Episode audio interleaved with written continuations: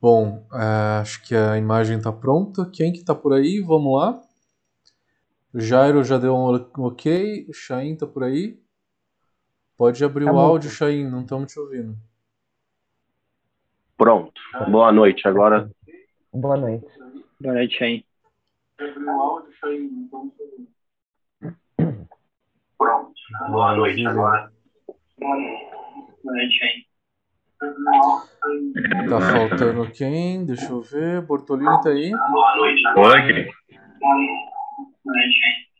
Tá faltando quem? Deixa eu ver. Bortolini tá aí? Boa noite. Alguém tá com o YouTube aberto. Eu acho. É, alguém tá com o YouTube aberto, eu acho. Se vocês estiverem com o YouTube aberto, por favor, feche. Que tá, tava dando um ruído. Tá aí, vamos ver quem que tá faltando.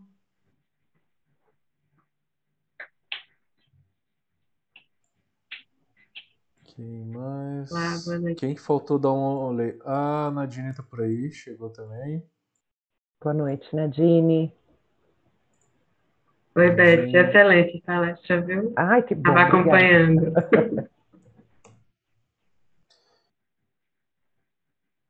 Estamos todos por aí. Bom, vamos iniciar então.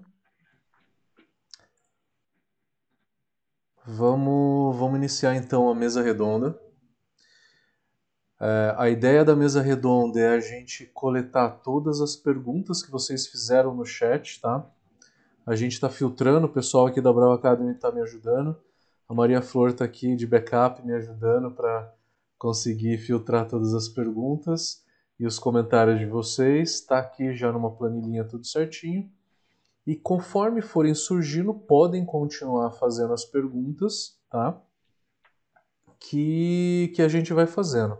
Mas antes disso, eu queria, né, primeiro é, apresentar os outros integrantes que, que não estavam por aí. O Felipe Bortolini. Felipe Bortolini está por aí. Tô, aqui. Tudo bom, pessoal? Boa noite. Tudo bem? Beleza, muito bom estar aí junto. Obrigado aí, Matheus, pelo convite. Muito bom estar aí com todo Maravilha. mundo. Muito obrigado, muito obrigado. E aguardem a palestra do Felipe. Será na quinta-feira. Isso, isso. Chain tá por aí? Boa noite, estou aqui. Tudo bem? Boa noite a todos aí. Muito obrigado aí também pelo convite. Bem feliz aí. Gostei muito da palestra aí do tributário. Para nós que somos financeiros, ter um pouco de aula tributária faz muita diferença ali no planejamento. Com certeza. Primeiro eu abro então para vocês que entraram agora, se quiserem fazer algum comentário em cima do que foi colocado aí na, tributa na parte de tributação, tanto na parte de mercado também. Então vamos abrir a mesa redonda, podem fazer comentários, acrescentar, fazer perguntas direto para a Beth que aí depois dos comentários de vocês eu começo a ler as perguntas que estão no chat. Se tiver alguém que queira começar.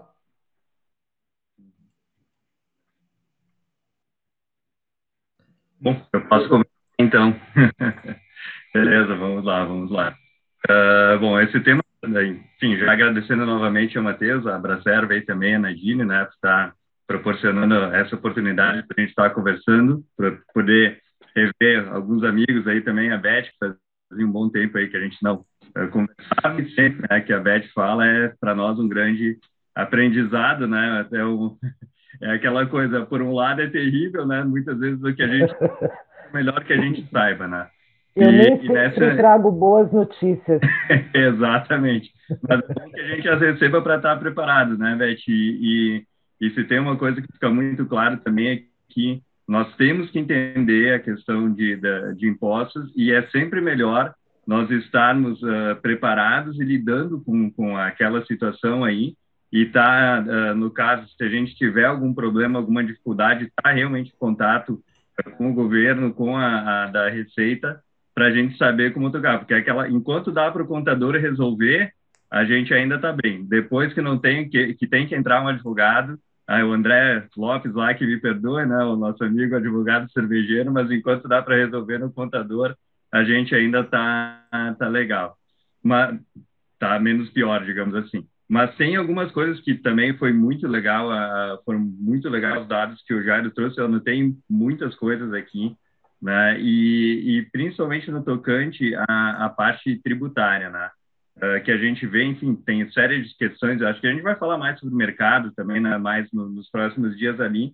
Mas se tem uma coisa que eu fiquei, uh, que é um dado que é bem, eu não digo que, que surpreende, porque é um fato dentro do nosso mercado, é um mercado que está começando, né? a gente ainda tem muita dúvida, né? as cervejarias têm, uh, tem muitas dúvidas aí sobre a tributação, uh, mas a gente vê né, que, uh, por exemplo, um do, do, uma das questões que foram colocadas lá, que o Jairo trouxe, né, perguntando se tinha algum incentivo fiscal no Estado. Né? E aqui no Rio Grande do Sul, a maioria disse que não, né? e uma parte lá que não sabia. Né? E tem incentivos fiscais para a cervejaria aqui no estado. Tem crédito do, do, do, do, pra, né, do, do ICMS ST, né? do crédito presumido da, da ST de 13%, que é dar um baixo nas cervejarias, né? E, e, a maioria do pessoal que respondeu tá, né, não, não sabe, né, não tem conhecimento né, dessa parte aí. E, e, as cervejarias realmente né, tem, uh, tem muita dificuldade nessa questão dos impostos. Então, uma coisa que fica bem claro aí que a gente vê é que precisa ainda, tem muito a se, a se desenvolver né, em relação à consciência, em relação à parte de tributação no mercado e nas cervejarias aqui. Né? E aí eu vejo que a Abracerva está se movimentando muito né, nessa, nessa questão da parte tributária, já teve o curso uh, da BET aí, que, né, que a gente teve recentemente, né, eu não pude uh, participar, mas uh, eu acho que isso tem que ser uma, um assunto que ele tem que ser recorrente, né? talvez ter até cursos fixos aí, né? Então, e essa parte também da briga, né, pelo, pelo imposto, né, pela redução dos impostos, bem como a, a, a, Nadine colocou bem, né, ela parte de uma ação nossa de representatividade das cervejarias. E aí ainda mais a importância da gente estar tá reforçando a, a Abracerva, estar tá reforçando as associações locais também das micro cervejarias, porque a gente tem que ter relevância, a gente tem que ser significativo. Uma coisa é chegar um cara e bater no gabinete do deputado, outra coisa é chegar em 15 e entrar na sala e não deixar espaço para o deputado lá respirar. Então, a gente precisa disso, a gente tem que uh, correr uh, dessas coisas aí. Então, uh, era mais no, no sentido assim de, de, realmente reforçar essa, essa importância e também né, saber aí, Beth, se tem daqui ações aí também, se tem Uh, que ações estão vindo aí na, na, próximas aí da Bracerva nesse sentido, o Anadine também, se quiser complementar.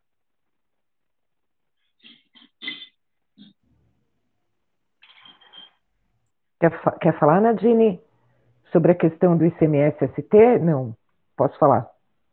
Pode falar. Eu dei uma adiantada né, no, no começo da minha fala, dizendo que, a gente tá, que o núcleo tributário está nesse estudo profundo aí que tu está realizando, então, acho que tu pode dar uma explicação melhor do que está sendo feito e do, dos próximos passos. Né? É. Nós estamos fazendo um estudo uh, no âmbito nacional e a gente sabe que o ICMS-ST ele é muito específico estado a estado. E a gente sabe que a discussão do ICMS-ST envolve uma questão política, estado a estado. E a Abracerva Nacional, a gente não tem como é, efetuar essa discussão a âmbito nacional, em estado a estado. É claro que lá na frente, é claro que o movimento junto ao CONFAS é possível, mas a gente entende que nesse momento a discussão tem que ser local. Então, qual é a, a, atividade que nós estamos desenvolvendo junto ao núcleo tributário? A gente está fazendo e estávamos aguardando sair o censo do mapa porque os dados que nós tínhamos ainda não eram os dados mais recentes, é, e a gente sabia que o mapa estava para divulgar, então a gente tem que esperar o mapa divulgar, ele divulgou, então agora a gente está é, atualizando esse estudo, uh, Abracerva Nacional, que vai ser o estudo base para que cada núcleo estadual e cada grupo estadual, cada regional possa é, se um, se articular para fazer as inserções necessárias junto ao seu Estado e discutir isso junto à Secretaria da Fazenda de cada estado. Cada estado tem um caminho. Né? Então, a gente tem é, Secretaria de Desenvolvimento, Secretaria de Micro, de Pequenas Empresas. Então, cada estado vai ter que se articular, quer dizer, o grupo de cervejarias locais vão ter que se articular, usando como base esse nosso estudo no âmbito nacional. Por quê? O que, que a gente foca nesse estudo? A gente sabe, aí nós fizemos um histórico de o porquê que surgiu a substituição tributária para o produto cerveja e chope. Então, nós somos lá na década de 80, quando foi criado o Instituto da Substituição Tributária, e o motivo da criação.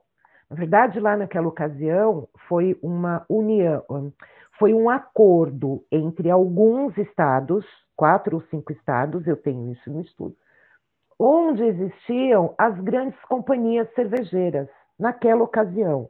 Então, juntou Pernambuco, Rio de é, São Paulo, Minas Gerais. Então, a gente, voltando ao tempo, sabe que as próprias secretarias de Fazenda se uniram desses estados para criar uma regra entre elas, por conta da movimentação de cerveja entre esses estados. Eu tenho fábrica em Pernambuco que mandava cerveja para cá, daqui para outros estados, enfim. A regra foi criada por conta disso.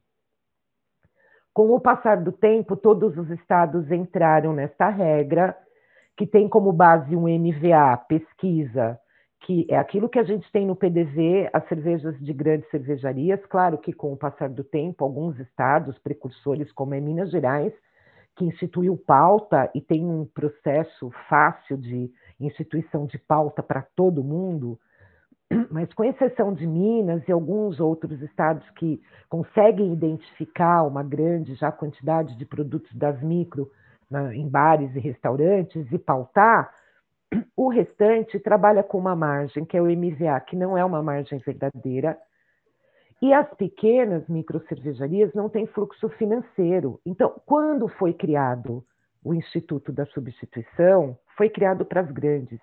Então, a gente tem um, um princípio da isonomia tributária que, para essa situação, com o surgimento das microcervejarias, na metade aí de 2000 e tarará, é, a microcerveja, a gente tem um produto que é distinto.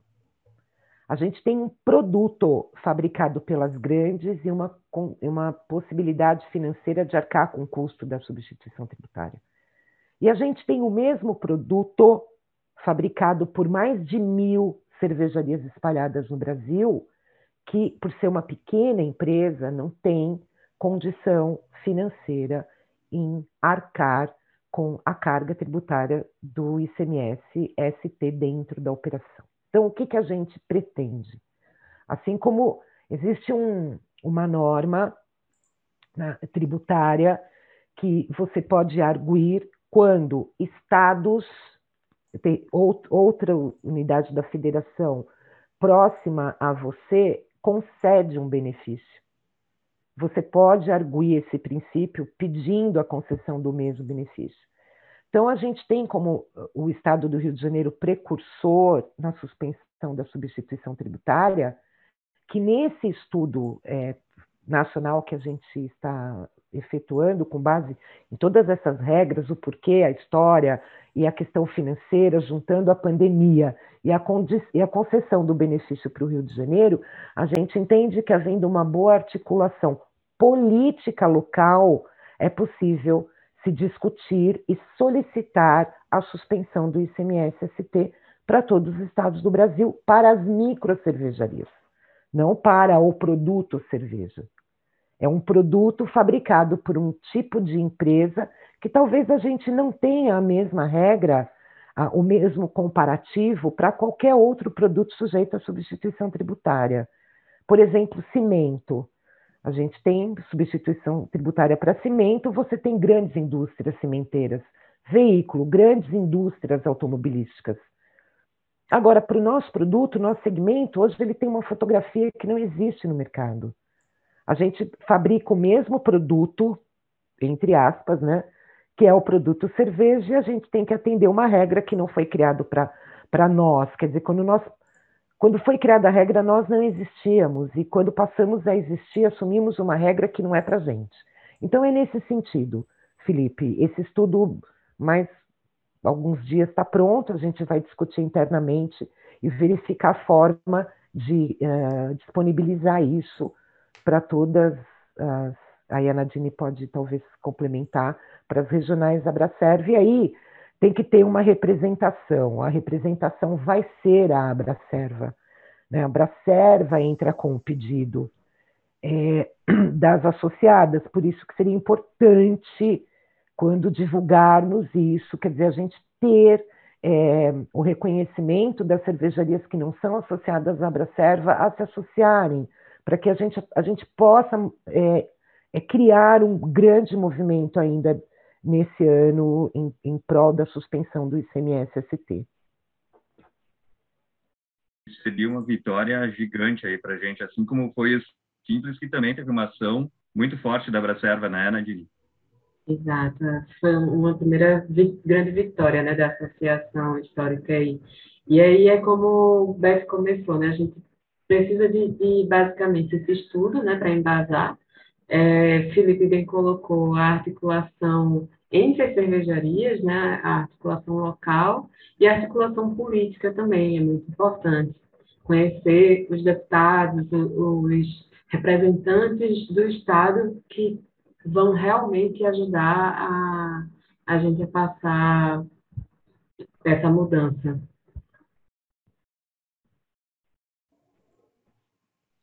Isso, estamos, na, estamos todos na torcida aí. Legal. Mais alguém quer comentar mais alguma coisa? O Chain tá por aí. Jairo quer comentar alguma coisa?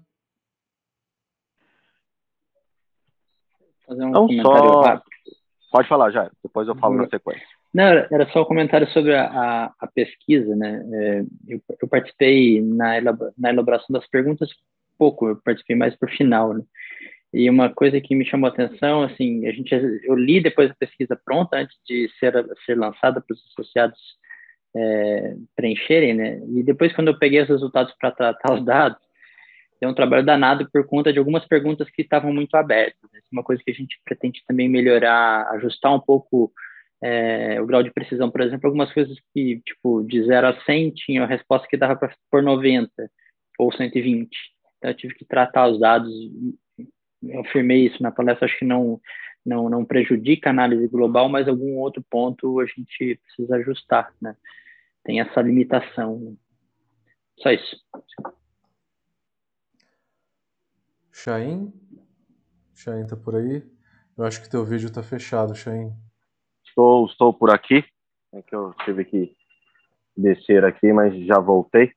É, abre, não é abre é um... seu vídeo, por favor, Chain. Ah, um minutinho só.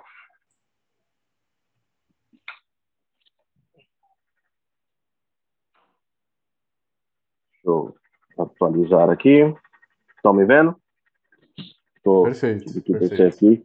É, não, é, só um, um adentro aí em relação à, à parte de tributação, né? Por, por ter experiência ali de trabalhar com pequenas e médias, a dificuldade do profissionalismo, né? Que exige essa questão tributária para o pequeno e médio.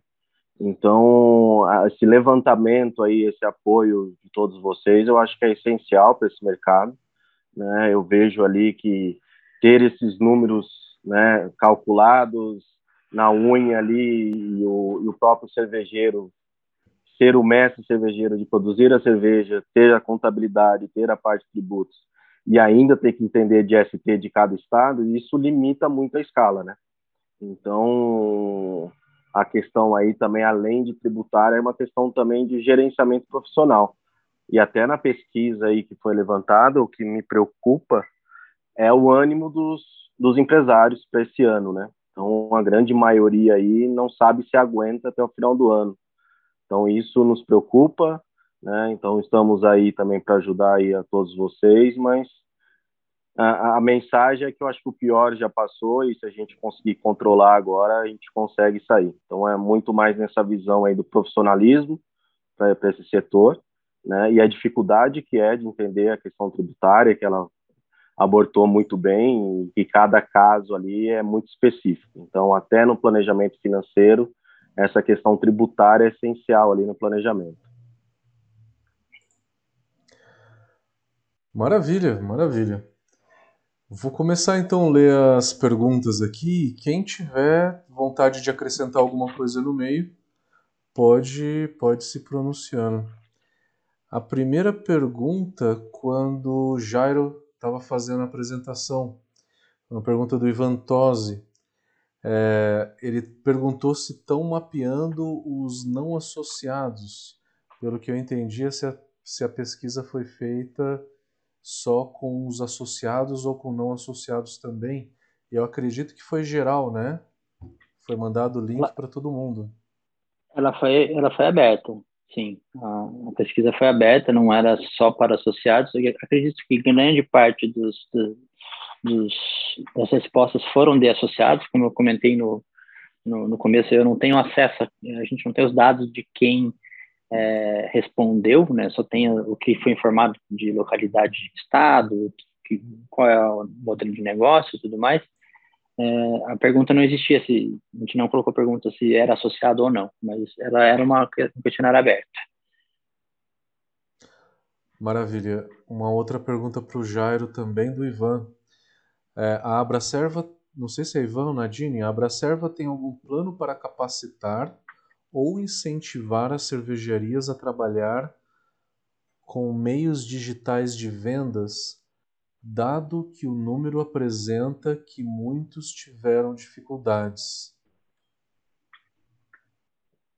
Nadine, eu, eu respondi, já, é, né? eu respondi no, no chat, mas é, eu acho que as ações da, da Abracerva estão muito vinculadas a esses é, as, os problemas que a gente encontrou né, nesse, nesse, nesse, questionário, nessa pesquisa. A gente já tinha feito né, algumas ações, teve um curso relacionado a marketing digital, a vendas, e-commerce, que a Érica fez. E, mas, assim, é, é, é claro que nesse congresso também vai ter conteúdo sobre isso, né? A gente vendo essa problemática, vamos sim é, focar um pouco mais né, no conhecimento para as cervejarias se desenvolverem mais nesse, nessas estratégias de venda. É, além disso, né, a gente também está em contato com alguns marketplaces, né, para fazer parceria com associados que é uma solução pronta, né, no caso, para venda online. Também facilita a vida das cervejarias. Maravilha. É uma pergunta, eu acho que só... vai. Alguém quer comentar? Pode falar, Bertolini. Não, só para lembrar também, a gente tem lá no, no site da Beer Business, a gente tem um curso também uh, gratuito para montar, da, como montar uma loja virtual utilizando uma ferramenta que é gratuita também, que foi desenvolvida em parceria com o Sebrae, a Sebrae não está mais no projeto, mas aí também está, eu fiz a, logo no começo da pandemia para ajudar o pessoal e está gratuito o curso lá até hoje, então quem quiser uh, também pode ter uma alternativa aí, claro, né? Sabe como que é? De graça vai ter suas limitações lá também, mas para quem não tem nenhuma ferramenta, né, de repente é uma forma aí de uh, de começar ali. Dá para acessar lá ead.beerbusiness.com.br. Coloca o link na, no chat ali também. Maravilha, maravilha. É uma pergunta para Beth, do Décio Brioto. O Décio perguntou até que ponto a ausência de visão de meios de contornar né, a situação por parte do contador é má orientação dele mesmo. Então, não, é má, é, não é má orientação do contador. Acontece que a gente tem uma regra, a regra tributária, ela é aplicável para qualquer produto, para uma caneta, para um copo, é sempre igual, é, é parâmetro. Cerveja e chopp tem uma regra tributária específica, que só existe para o nosso produto. Na verdade, são bebidas frias. Então entra lá, cerveja, refrigerante, cerveja chopp, água e refrigerante. Aí o que, que acontece na prática? Quando a gente inicia um negócio, E aí eu sou uma empresa, estou abrindo uma fábrica de cerveja que eu vou envasar 100 litros por mês. O primeiro passo é contratar um contador. O contador sempre é indicado por alguém. Ou ele vai ser contador do meu irmão, do meu pai, ou é meu amigo da faculdade. É esse cara que eu vou contratar. Primeira pergunta do contador: é, qual é o teu faturamento mensal? Tua previsão de faturamento? 3 mil reais por mês. Ah, é fábrica de. Ah, é cerveja, cerveja. Quantos funcionários você vai ter? É isso que ele vai te perguntar para dizer: eu vou te cobrar um salário mínimo. E aí o contador, ele tem regras dentro do escritório dele. Os funcionários trabalhando é um é um, é um trabalho, enfim, eu tenho que fechar o faturamento, eu tenho que é, preencher os documentos, eu tenho que preencher as guias. Ah, é simples nacional, eu tenho que preencher o PGDAS. Pronto. Aí, primeiro, vamos. Assim, é que eu fico imaginando o, o trabalho do coitado do meu parceiro contador. Contador, quando começa a contabilidade de uma cervejaria, ele não atende nenhuma outra cervejaria. Se é um contador que entende que você é uma cervejaria, uma empresa pequena, ele vai tratar você como uma empresa pequena, como se fosse um bar, como se fosse um açougue, uma loja, uma pequena confecção, ele vai tratar você como ele trataria qualquer contribuinte daquele tamanho. Ele nem sabe, por exemplo, o que é um brewpub. Ele vai entender que um brewpub é um bar e provavelmente ele vai considerar que é um comércio. Mas o brewpub é uma coisa que ninguém mais faz, que é fabricar um, uma bebida industrialização de uma bebida para vender ali num ponto de venda. Esse brewpub é uma fábrica. O contador vai colocar esse brewpub como um comércio, porque ele entende que seja um bar.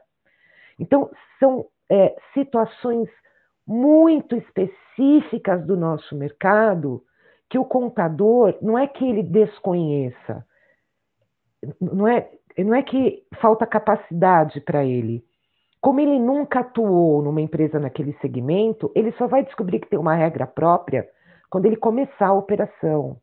E aí, se ele assume uma fábrica que, que nem no simples mais está, o, o problema é muito maior. A gente passou por esse problema no começo das nossas atividades cervejeiras, por exemplo, com sistema é, de controle de produção. A gente não tinha sistemas disponíveis no mercado lá no começo da operação que servisse para o nosso segmento, até que foram surgindo sistemas específicos para o segmento cervejeiro, empresas específicas de consultoria. Então não é um erro, um despreparo do contador, é que o contador não conhece quando ele não tenha feito a contabilidade de uma outra cervejaria, essas regras específicas que o nosso mercado tem. De novo, é um problema para a gente. Nós somos pequenos e a gente dá um baita de um trabalho para o coitado do contador e ele não sabe disso. Ele só vai saber quando ele começa uh, a operar. Nem a gente, quando vai abrir a fábrica, sabe o pepino tributário e contábil né, que a gente está assumindo, porque são pepinos, gente. Isso é a pior coisa que existe, né? Então, eu não culpo o contador, muito ao contrário, eu tenho que acender uma vela e rezar para ele todo dia e dar um prêmio para esse coitado, porque quando ele descobrir o mato sem cachorro que ele se meteu, é, ele vai dizer, cara, um salário mínimo não dá para eu cobrar de você, eu tenho que cobrar mais. E aí o cervejeiro vai falar, mas eu não tenho como te pagar mais, eu tenho dois funcionários, eu que sou dono, mestre cervejeiro, o diretor financeiro, eu sou tudo, e uma pessoa que está lá no invase, é o que eu tenho. Então é muito difícil, não, não dá para culpar o contador, muito pelo contrário. O, o empresário tem que auxiliar o contador, na verdade. Oi, Jairo. Beth, vou complementar a tua, tua fala quando você falou do cervejeiro que é dono, que faz isso, faz aquilo. É, isso reflete muito esse, esse começo, a gente pode chamar de começo ainda de mercado, né, de embrionário aí de 20 anos, nem isso, é, e que isso é, deixa a desejar do ponto de vista profissional, né, às vezes a gente pode acabar é, pagando mais caro, né, justamente porque contrata é, uma equipe que não está preparada, ou um contador que não está preparado, ou não vai atrás de um serviço qualificado para entender sua carga tributária, ou não tem um, uma, uma gestão de, de fluxo de caixa, que a gente sabe muito bem que empresa hoje não quebra porque, por conta de resultados negativos, mas sim por conta de falta de dinheiro. Né? Dar um exemplo de supermercado, pode operar em prejuízo a vida toda, se ele vende recebendo à vista e, e, e, e, e paga a prazo. Né? Estou sendo generalista, estou brincando com, com o exercício. Mas isso reflete muito do nosso mercado de hoje, assim, e nós, e como associação, temos que, que atuar nesse sentido, né? de profissionalizar, de trazer é, mais conhecimento técnico para o ramo como um todo. Acho que é isso. Obrigado. É, próxima pergunta. A Roberta Santos perguntou se o material será disponibilizado. Será para todos que estão inscritos no congresso ali. É, a gente vai mandar por e-mail no final. O Mr. Massa perguntou se só no Rio de Janeiro que existe a suspensão da ST. Beth. Bom, que eu tenha conhecimento, sim. O Rio de Janeiro foi precursor. Que eu tenha conhecimento, né? Que a gente também pode ser que tenha saído aí, ou está perdido em algum estado, alguma suspensão que eu desconheça. Então eu não posso afirmar categoricamente. Assim, que o eu que a gente estava falando era de pleitear para outros estados também, isso, né? Isso.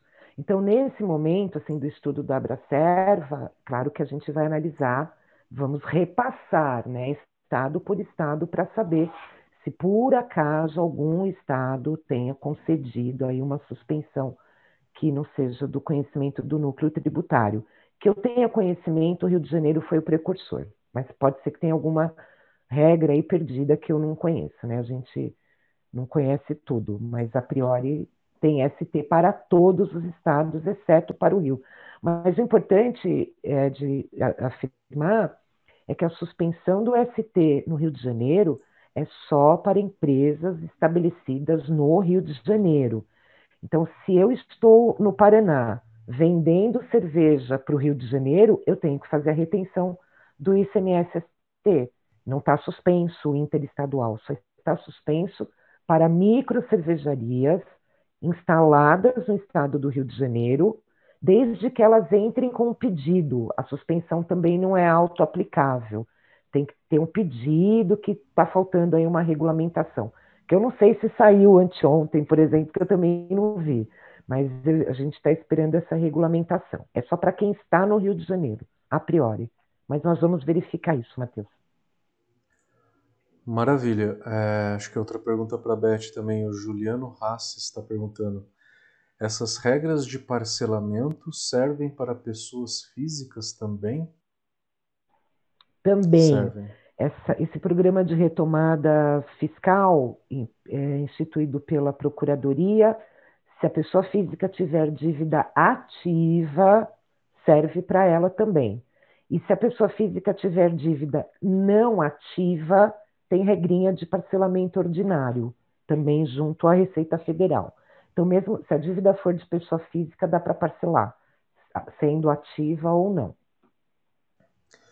Mais uma também de tributação. A Letícia está perguntando: meu cliente está fazendo um curso cervejeiro e o professor ensinou a turma que a cervejaria optante pelo Simples Nacional, ao calcular o DAS, pode deduzir a parcela do ICMS de São Paulo.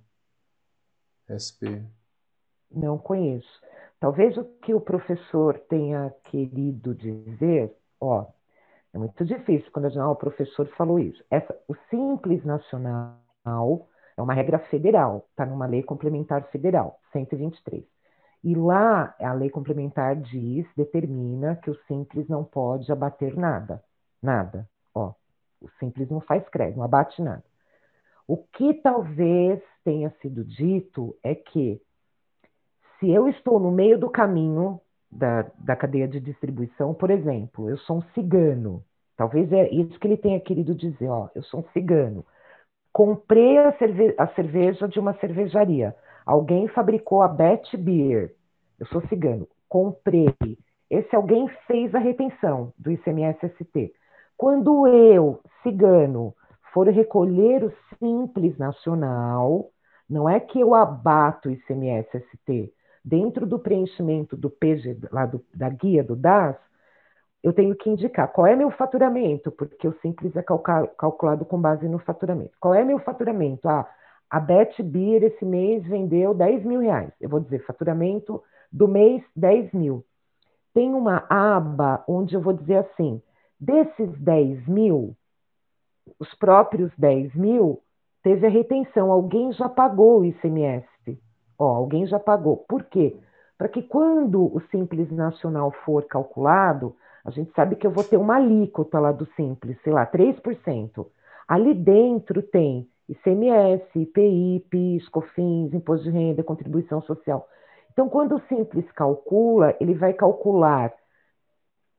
Ele, é como se ele não calculasse 3, ele calcula 2,90, porque aqueles 0,10 de ICMS já, já, já foi pago. Então, talvez o professor tenha dito isso quando alguém do meio da cadeia for recolher o seu DAS, né, o simples, ele tem que indicar que já teve uma receita que o ICMS foi retido.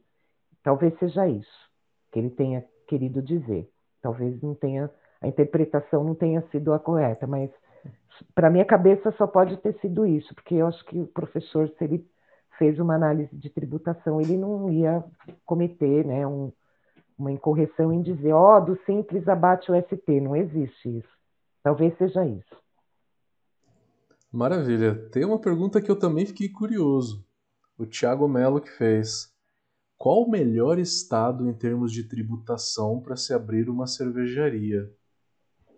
Nenhum. Bom, é muito difícil né, dizer qual o estado, porque quando a gente pensa no, no nosso modelo de negócio, você tem que pensar, quer dizer, ah, eu quero abrir uma cervejaria, eu tenho um plano de negócio, eu vou vender para quem? Né, como é que eu vou desenvolver esse meu negócio? Se a gente tirar do plano de negócio só a regra tributária, hoje, hoje, talvez o Rio de Janeiro, para as vendas dentro do Rio de Janeiro. Porque se eu estou falando que o Rio de Janeiro suspendeu o ST para a microcervejaria do Rio de Janeiro, essa suspensão só vale para venda dentro do Rio. Imagino eu, ele, Bet Beer, fábrica no Rio de Janeiro. As vendas que eu tiver no Rio, desde que o Estado me conceda esse benefício, eu não pago ST.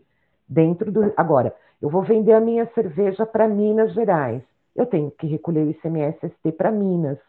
Então a gente sabe que talvez o peso maior, talvez, dentro da, da formação de preço de uma cerveja é o ICMS-ST. Então, independente do estado que eu esteja, como eu tenho a venda para fora do estado, o ICMS-ST sempre vai ser calculado com base nas regras do estado destinatário. Então, é muito difícil responder essa pergunta, né? Escolher um e dizer assim, ó, o melhor estado para você abrir a sua cervejaria é no Acre, pensando na questão tributária. Só que você vai ter um custo para mandar a mercadoria de lá para Bahia, para Pernambuco. Então eu não posso pensar só nisso, né, na questão tributária. Mas respondendo cruamente, hoje, talvez o Rio de Janeiro para venda dentro do Rio de Janeiro. E existem outros estados legal. também. Agora todo mundo. Vai lá. Não, eu, eu, ia fazer uma piada. Tipo, eu falei, você falou do Acre, que o Acre agora tem uma cervejaria, né? Era a única unidade da federação que não que tinha. Não tinha. Então, se você pensa do ponto de vista não tributário, mas de concorrência, você tem uma só lá. Né? Tem um mercado a ser explorado. Pois é, talvez seja sob esse ponto de vista o melhor, né? É. Nadine? Eu ia comentar isso do Acre também, que é, foi a novidade né, do, do anuário do, do mapa que saiu na sexta passada, é, e também que é, é reforçar né, o que Beth falou, que é muito mais importante o plano de negócio do que efetivamente você ir atrás do, do Estado que tenha é, alguma facilidade. É, esse ano de pandemia foi um ano que as cervejarias tiveram que aprender a fazer a venda direta ao consumidor, né? Isso teve um impacto muito maior na margem de lucro, que antes era acostumada à venda para bares, né? E, e, e pontos de, outros pontos de venda, e, e, do que assim é um, é um motivo para você rever a estratégia né do, do, negócio sim Maravilha, e tem também o custo de mandar os insumos para lá, né, para o Acre, né? O transporte é muito Sim. alto, né? Tá tudo muito baseado aqui na região sul-sudeste. Vamos para as próximas perguntas. Uh, deixa eu ver, acho que o Tiago Melo tem uma outra pergunta. Neste caso, não havendo ST, qual seria o mecanismo tributário que as receitas estaduais poderiam usar para tributar as, a cerveja nas microcervejarias. Seria apresentada uma forma alternativa? Então, vamos pensar, a substituição tributária nada mais é do que antecipar o ICMS devido por toda a cadeia. Né? Então, o fabricante recolhe o ICMS dele, que a gente chama de próprio. Aí o fabricante recolhe o ICMS que seria devido pelo distribuidor na venda para o varejista e do varejista para o consumidor final. Aí tem um cálculo, como eu não sei o preço de venda no consumidor final, o Estado estabelece o tal do MVA. Ah, é mais ou menos 140%, que é o que quase todos os estados estabelecem, 140%. Ou ele cria uma pauta, ele identifica a Bet Beer lá no varejo vendido a 14 reais. Então ele diz, Elizabeth, o Bet Beer, você vai vender, vai recolher o ICMS da sua operação e vai calcular o ICMS devido até o consumidor final com base no preço final lá de 14, que isso é pauta. E aí talvez o estado de Minas Gerais seja o mais, como eu já disse na apresentação, o estado mais é, prepara, preparado, não posso usar essa palavra, mas o estado que mais instituiu pauta. Eu tenho mais de 10 mil produtos pautados lá em Minas, cerveja, ou seja, ele pauta todo mundo, rapidamente. Né? Não sei se tem algum outro estado que tenha é, essa mesma quantidade pautada. Então, assim, quando a gente pede a, a suspensão da, do ICMS-ST para o micro cervejeiro, a gente está dizendo assim: olha, eu vou recolher o meu e depois toda a cadeia recolhe cadeia. Se a gente pensar no nosso segmento como um todo, quase que a totalidade da cadeia hoje também é simples nacional. Eu estou falando em PDZ, bar e restaurante, com algumas exceções, mas a grande maioria é simples. Os ciganos, com algumas exceções, a maioria é simples. Então, se dentro do simples eu já tenho o recolhimento do ICMS, e aí o Estado, ele, a gente tem que mostrar para o Estado um cálculo se você é, não me cobrar o ST e a cadeia está recolhendo já o Simples Nacional, porque o ST está fora do Simples, qual é o reflexo dessa receita dentro do Estado? Foi feito um estudo aqui em São Paulo em 2018, é, com base em informações do mercado, o resultado disso, do ST para as micro cervejarias, tirar isso da receita do Estado é nada perto da receita do Estado. Não tem reflexo. O reflexo seria se ST das grandes, porque eu tenho uma receita antecipada. A receita de uma microcervejaria não é nada dentro da receita tributária. Então, qual seria, para responder a pergunta, o mecanismo que o Estado é, passa a ter? Um mecanismo fiscalizatório a gente está falando que a ST foi instituída no momento que eu não tinha informação eletrônica, lá na década de, 80, acho que foi 84. Hoje, todas as informações são eletrônicas. O fisco cruza as informações de todas as empresas, inclusive das micro.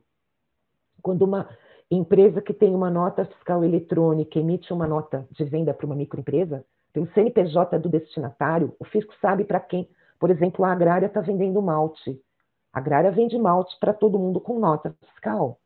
Sendo micro, tem o CNPJ. Então, o fisco tem como chegar num, numa regra para saber se está tendo uma grande sonegação.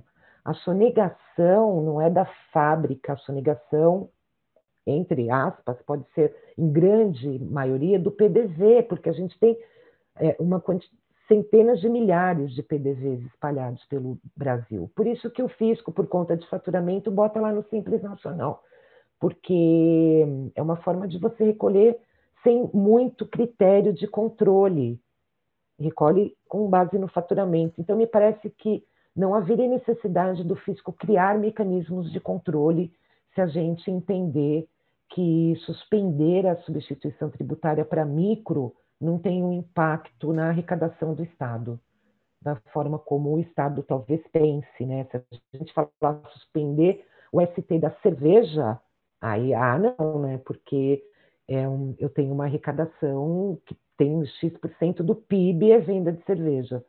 Mas não é o produto, é o produto cerveja chopp para um, um, uma, é, para uma quantidade específica de contribuintes que são as microempresas. É, enfim, me parece que não haveria necessidade de mecanismo de controle. Show de bola.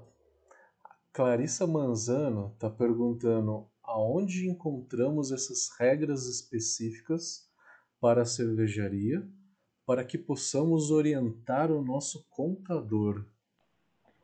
A regra de substituição tributária é na legislação de cada estado. Então, dentro do, do site da Cefaz, aí é, é buscar agulha no palheiro, né?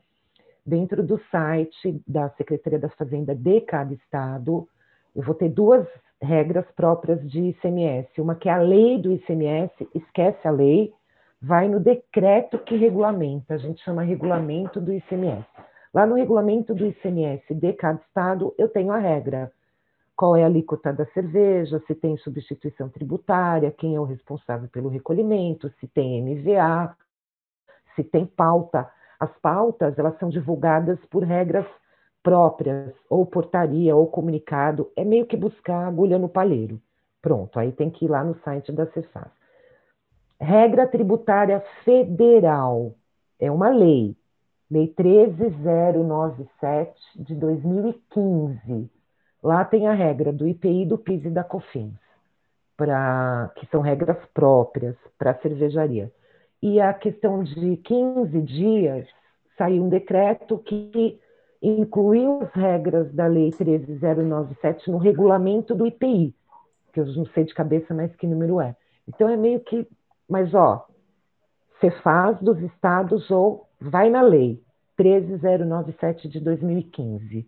Eu acho que é artigo 16. A partir, eu nem tenho aqui. Eu acho que é Contra, artigo Contrata 16. a Beth. Hã? Contrate a Beth. Pronto, está resolvido. Ou contrate a Beth. Uh, show de bola. Temos uma pergunta aqui um pouquinho mais específica do Flávio Marques. Uh, ele falou: poderia comentar um pouquinho mais sobre a lei de isenção da ST aqui no Rio de Janeiro? Pois a última info que conseguimos via um dos deputados que legislaram ao nosso favor foi a seguinte: parece que ocorre um problema técnico na hora da Cefaz diferenciar cervejaria de cervejaria artesanal e chopp de chopp artesanal. Estão buscando resolver isto ou até mesmo aprovar outro PL para que a alíquota do setor artesanal seja menor, como já acontece em Minas. Um modelo mais simplificado que uma ST. Uma pergunta um pouco longa. A, é, a PL que foi aprovada, né, foi sancionada lá no Rio de Janeiro, ela já vem especificando é, para quem é específico, né, que é a microcervejaria, e tem a litragem nessa, no, no projeto de lei das cervejarias que estão inclusas nessa, nessa alteração. Então, houve esse, esse, essa falta de entendimento, eu vi não lembro o nome do deputado, mas falando sobre, né, que tá, tem, tinha alguém que tinha um entendimento sobre produto e não sobre essa diferenciação de micro e da grande cervejaria. Mas até então, o que foi assinado já tinha definido é, o, o, tipo de negócio, né, para micro cervejaria. Tá. É, tá legal. Eu acho que a Beth caiu. É, tem uma outra pergunta aqui da Cláudia, Cláudia dos Santos. Ela está perguntando: a ST só é recolhida se for venda para estados diferentes? É, meu contador pediu para eu recolher ST para todas as vendas que eu fizer a revendedores, independente do estado. Essa acho que é uma pergunta fácil, acho que eu posso responder. É, é exatamente esse o conceito da ST, né? Quando você vende para um revendedor que daí vai revender para o consumidor final, que você cobra ST. Né? Que você cobra ST. Quando você vende para cadeia. Quando você é um brew pub e vende para o consumidor direto, você não cobra ST. O engodo todo dessa história que a gente estava falando, vender para outro estado ou não, é que quando você vende para outro estado, você tem a diferença de ST, né? Você tem que pagar a diferença de ST. E São Paulo, por exemplo, para vender para Minas acaba saindo um pouco mais caro, né? Enfim, é, a Beth voltou. Falei besteira, Beth? Não, não falou, tá certíssimo. Só vou complementar, que agora também de cabeça eu não vou saber, mas saiu uma regra há um mês atrás suspendendo isso é super importante. O, se o Felipe, o Felipe balança a cabeça, eu acho que ele sabe disso. A questão é, quando você vende para um consumidor final fora do estado, você tinha que pagar uma diferença, o tal do DIFAL, para o estado destinatário. E teve uma regra quando é consumidor final, e aí isso afeta muito o e-commerce.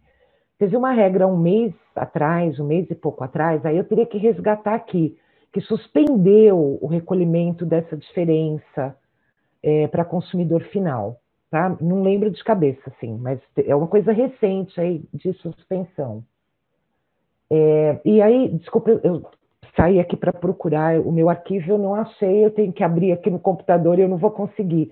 A Nadine comentou a questão, Nadine, do Rio de Janeiro, que eu tirei um pouco o fone, da, que a, a, o, o participante perguntou que parece que o PL vai ter que sair um outro PL, a definição de microcervejaria. Você chegou a comentar isso? Não.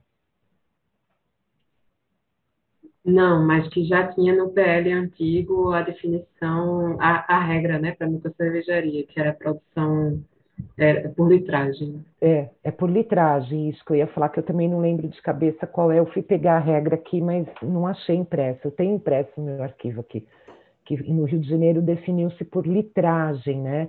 Empresas que fabriquem até X PTO de litros ano. E aí, talvez, na regula como depende de regulamentação, a forma, de, vai ter que se pedir, é, aí me parece que é uma questão de como é que o Estado do Rio de Janeiro vem, fará o controle dessa produção. Porque eu vou pedir, e aí, se eu atingir a produção de litragem, como é que eu faço? Volto me parece que essa regra que está faltando essa regulamentação aí. É, me parece que talvez não seja nem motivo de um outro PL, mas na regulamentação saia essas definições, é o que a gente está esperando, né? É, dentro da discussão que está em aberto, né, para a mudança da lei de bebidas, do mapa, é, essa pode ser uma alteração também. É, a gente ter descrito né, na lei pelo Ministério da Agricultura e Pecuária o que é uma microcervejaria, o que é uma nanocervejaria. Só que ainda está em processo de discussão, né? Essa, essas alterações. Vai ter que ter uma ampla discussão com o mercado para a gente entender a realidade do país e conseguir classificar né, as fábricas nesses, nesses moldes. É, a nível federal, essa lei que eu citei, a 13097, ela não define o que seja uma micro cervejaria, mas quando ela traz benefício de redução de alíquota para o IPI, é, para o PIS e para a COFINS, ela diz que as, os fabricantes de até 5 milhões de litros ano têm um percentual de redução. É claro que dentro desse, é, dessa quantidade de litragem, ela está colocando grandes empresas até, quer dizer, não só uma micro, né, mas empresas que uma litragem de até 5 milhões me parece, eu tenho um percentual até 5 milhões de redução, mas me parece que não é a definição para o mercado do que seja uma micro cervejaria, né? Acho que essa regra do Rio é a primeira aí que trata de um, entre aspas, conceito do que seria. Não, não sei como, como fazer, como é que eles vão regulamentar, eu não tenho ideia.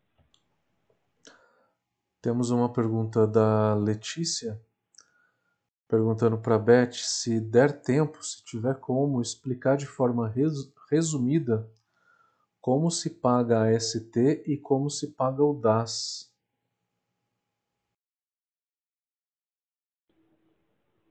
Pode? Resumida, é. ó, é. se o fabricante for simples, o ICMS está fora do simples, eu não calculo no simples. Então vamos imaginar, o fabricante tem um faturamento de 10 mil mês. Em cima de 10 mil, ele recolhe o DAS são os impostos incidentes sobre 10 mil reais. Inclusive o ICMS dele está lá nos 10 mil. Agora ele tem que recolher o ST. A cada venda que ele fizer, ele calcula a substituição tributária. Então vamos lá. Eu estou emitindo uma nota de mil reais para o Felipe. Eu estou no Rio Grande do Sul e o Felipe também.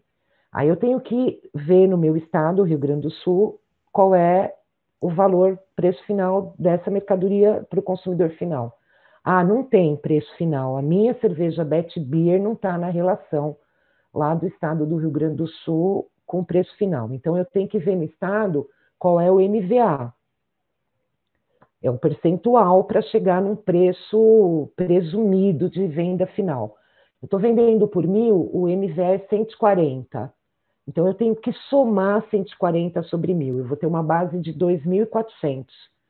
Me ajudem com o cálculo, que de cabeça eu sou ruim caramba. Ó, se eu vendo por mil, eu tenho que acrescentar 140%, é 2.400, certo? Certo. Qual é a alíquota interna do ICMS no Rio Grande do Sul para cerveja? Eu vou chutar para facilitar meu cálculo. 20%. 20% sobre 2.400 é 480, certo? Não estou tão ruim assim, é isso? Obrigada, Jairo. Ó, base de cálculo, né? 2,400. 20% sobre 2,400, 480. Só que o ICMS, substituição, é esse resultado menos o próprio. Ora, o próprio eu não tenho, que está lá dentro do PGDAS, lá do DAS. Se a minha venda é de mil e a alíquota é 20, eu teria, em tese, um ICMS próprio de 200, certo? Os 480, que é aquele resultado que eu achei, 20 sobre 2,400, né? 480. Menos 200, 280. Esse é o ST. Então, eu recolho sobre mil lá no PGDAS, faturamento de 10 mil no mês, jogo lá no PGDAS, recolho tudo. Só que nessa nota, mil mais 280, que é o ICMS-ST.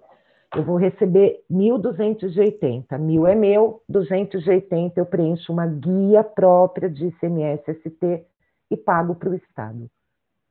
A parte. E mil fica comigo no meu bolso para pagar todas as outras despesas. Em linha geral, é esse o cálculo do ST para quem está no simples. Maravilha. Próxima pergunta. É, o Tiago França, seria melhor manter a ST e ampliar o mecanismo de pauta tributária ou acabar com a ST? Ou haveria um meio termo favorável para a cervejaria? Olha, o, o, melhor dos mundos, ao meu ver, e por todos os estudos que, que, enfim, que as pessoas, não do mercado cervejeiro, mas que as pessoas, é, que os estudiosos é, na área tributária O Instituto da Substituição Tributária é um instituto. É, como é, qual, qual, o, qual o substantivo que eu posso chamá-lo? É um instituto satânico. Deus me livre, mas é isso. A substituição tributária é a pior coisa que alguém, alguma vez na vida, é, criou, porque o Estado ele quer receber antes o imposto de uma coisa que nem aconteceu. Ó, vamos pegar um exemplo que eu ia falar na apresentação, pegando um gancho aí do Jairo. Momento de pandemia, vendi cerveja para o Jairo. Matt Beer vende cerveja para o Jairo, que é um bar. O Jairo não tem não como paguei. pagar. Não pagou. Aí o Jairo fala assim, Beth, eu vou te devolver. Eu recolhi, eu, Beth, paguei o ICMS-ST, que é o imposto devido na venda até o consumidor final. O Jairo devolveu a mercadoria. O consumidor final não comprou. Eu tenho que me ressarcir desse ICMS-ST. É regra. Vendi mercadoria, o caminhão tombou lá na esquina, quebraram todas as caixas. O consumidor final não consumiu. Eu tenho que me ressarcir do ICMS-ST. Existem várias regras de ressarcimento de ICMS-ST. Por que, que as empresas não ressarcem? Porque elas não têm controle, não têm conhecimento.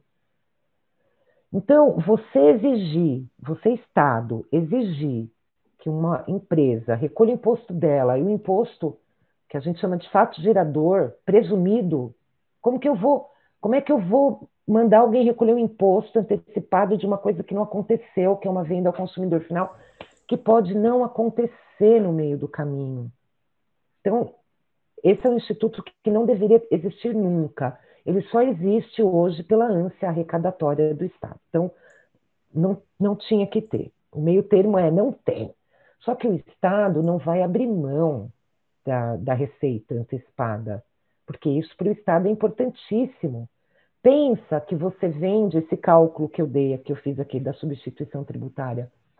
Mas se todo mundo no meio do caminho é simples nacional, concorda que o Estado está recebendo muito mais imposto do que deveria? Mas o Estado não tem como controlar, então tudo é presumido. Se não tivesse o ST, é simples, simples, simples. O Estado. Por isso que o argumento de pedir a suspensão do ST para micro é demonstrar que se ele suspender para a gente, micro, o Estado vai perder muito pouco comparando com a quantidade de emprego que vai gerar, com um produto com preço melhor no mercado, com a retomada da economia. São vários outros argumentos para dizer para o Estado: olha, pelo amor de Deus, suspende só para a gente, micro, que isso não é nada para vocês, só que para a gente vai ter um reflexo muito importante na retomada das nossas atividades, seja na geração de emprego, na geração de receita, na geração de um monte de coisa, na compra de matéria-prima. Há uma movimentação da economia. É, pedir benefício, a gente esbarra em questões é, regulamentares. É muito mais difícil, ao meu ver, você dizer que tem uma alíquota distinta para a cerveja artesanal da cerveja que não seja artesanal. Eu trago um exemplo muito antigo aqui em São Paulo, quando o Estado dava, concedia uma alíquota menor para o produto pão. Pão. Ele dizia assim, ó, tal produto tá pão, alíquota é 7%. Pão. Só que quando o Estado concedia uma alíquota de 7% para o produto pão, é, tinha uma regra é, na concessão desse benefício que dizia que os produtos da cesta básica teriam que, pelo princípio da seletividade, ter uma alíquota menor. O pão está na cesta básica. Mas o Estado não quis dizer que o pão de forma, que o croissant, que o pão recheado, que todos esses pães estavam na cesta básica. Isso foi uma briga durante anos. O Estado querendo que uma fábrica de pão de forma recolhesse uma alíquota maior, porque ela dizia: ó, não é pão, é pão de forma. E depois de muita briga, contribuinte perder, autos de infração e passivo tributário por conta disso, o Estado é, alterou a regra. E ele diz que é o pão sem recheio, é o pão francês, ele especifica que tipo de pão. Então, ao meu ver, é muito mais fácil o Estado conceder, porque acabar com a substituição tributária para o produto de cerveja não vai acabar. Conceder uma alíquota menor para uma cerveja artesanal não, não refresca muito é, a gente tem um, um agente micro cervejaria vai ter um reflexo no seu preço final muito pequeno. Se aqui em São Paulo tem uma alíquota de 20 para cerveja, e pelo princípio da seletividade, cerveja é cerveja, não importa se ela seja artesanal ou não artesanal, é produto alcoólico e tem que ter uma. A cerveja artesanal não é mais seletiva, mais importante para o consumo humano do que uma cerveja é, uma cerveja, uma cerveja, né, de uma grande indústria. Para a gente é diferente, mas as duas são alcoólicas, então é muito difícil você comprar essa briga.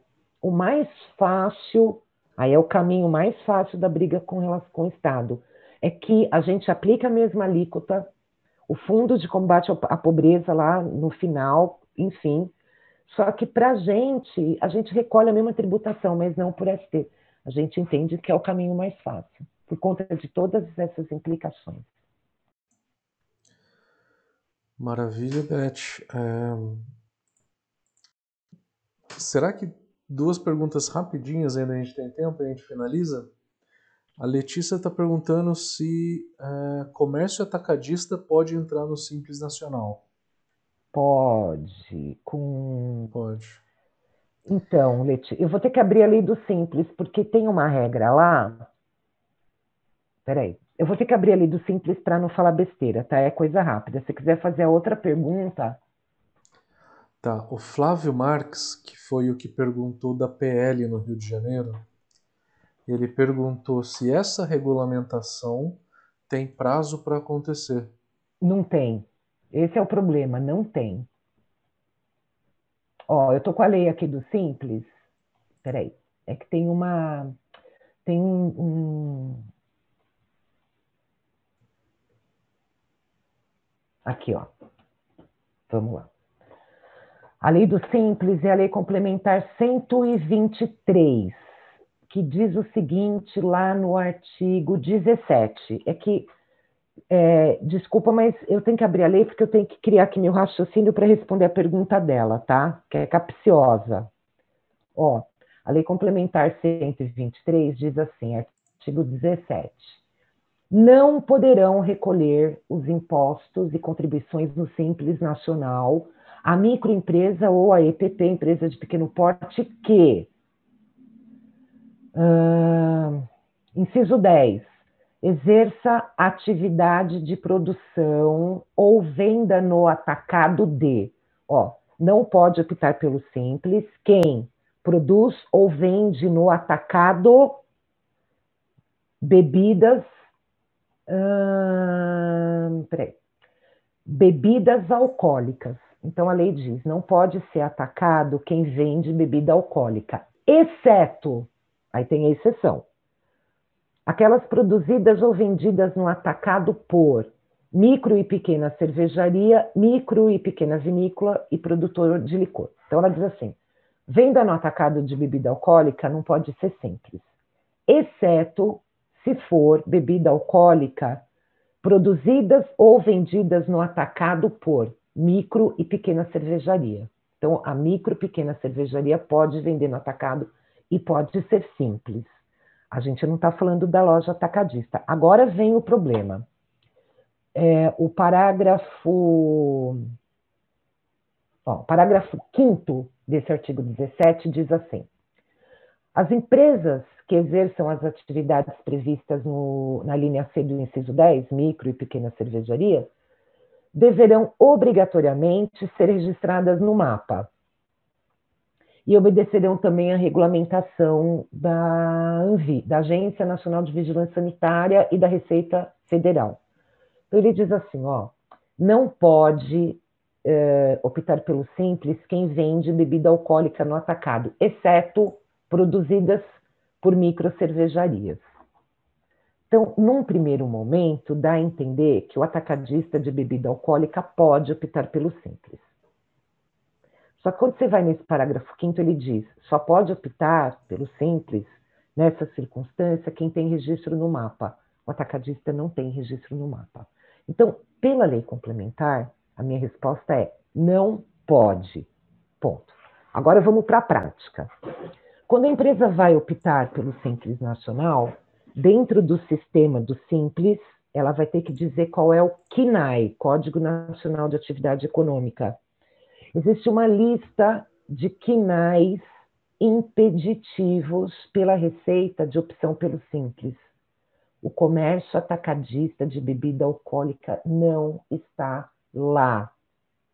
Então, quando, então assim, ó, teoricamente, pela lei complementar, que me parece que é a lei maior que vai embasar, não pode.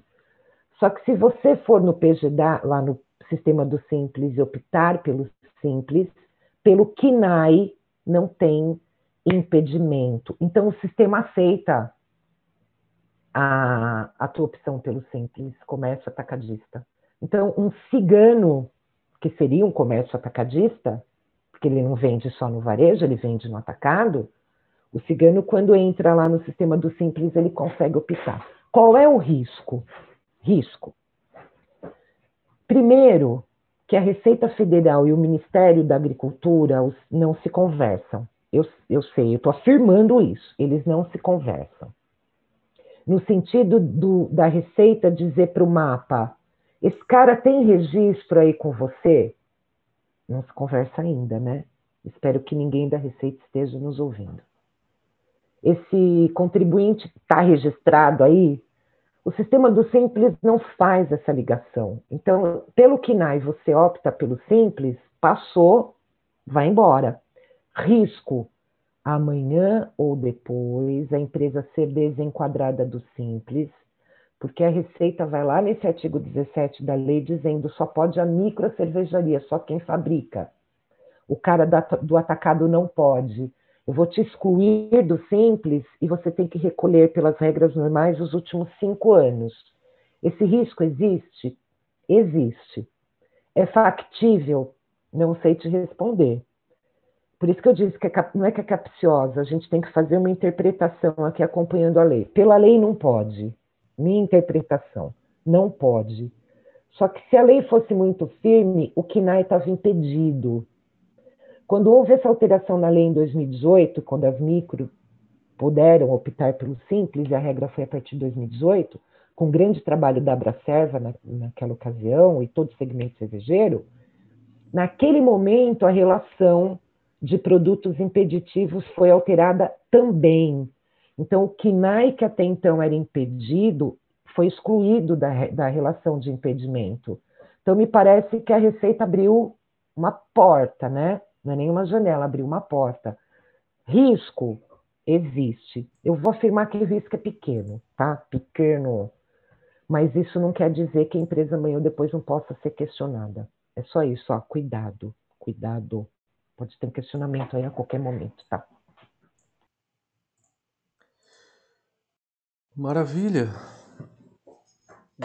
Já chegamos em 10h40 já. Eu ah, acho que a gente já né? né, prolongamos um pouquinho, mas enquanto o assunto é bom, e essa explicação aqui também foi show de bola. Eu também não conhecia. É, eu acho que foi super proveitoso. É, gente, eu sou a favor de a gente encerrar por hoje, encerrar nossa sessão hoje de tributação. Alguém tem mais algum comentário, alguma coisa a dizer? Agradecimentos. Só agradecer, né, aos participantes todos. Essa toda vez que Beth, até conversando com ela, é sempre uma aula, né, Beth? ao Jairo por ter explanado aí os dados da nossa pesquisa, que assim mostram o impacto né, da, da Covid no nosso setor e é um indicativo dos nossos próximos passos aí como associação.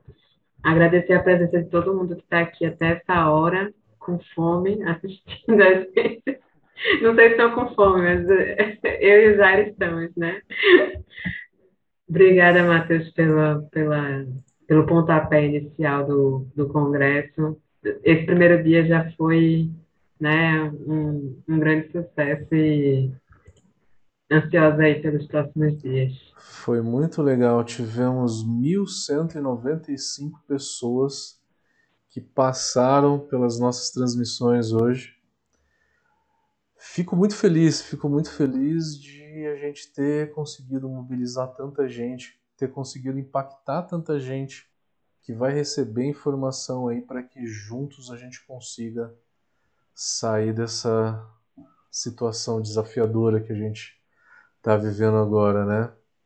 E galera, isso é só o começo. Quem está aí ainda temos mais temos 90 pessoas penduradas agora. É, todo o material a gente vai mandar depois, tá? Por e-mail para quem está inscrito. É só se inscrever no site da Brava Academy que a gente manda tudo. É tudo gratuito, tá? A gente só pede a inscrição para poder mandar os materiais e os links das palestras, das palestras depois. Galera, então acho que é isso. Obrigado pelo primeiro dia do congresso. Foi muito legal. E amanhã a gente está de volta. Quem está hoje é inscrito vai receber os links de amanhã é, para conseguir assistir as palestras de amanhã. Agradeço aos palestrantes, ao, às pessoas que estão na mesa redonda. É, muito obrigado a Bracerva novamente. Foi sensacional o primeiro dia e que venham mais três dias com muito mais conteúdo, porque é isso que a gente precisa nesse momento. Galera, tamo junto. Valeu. Até amanhã. Obrigada. Valeu. Um abraço. Valeu. Um abraço, abraço a todos. Tchau, até amanhã. Até amanhã. Tchau, tchau. Até amanhã. Tchau, tchau.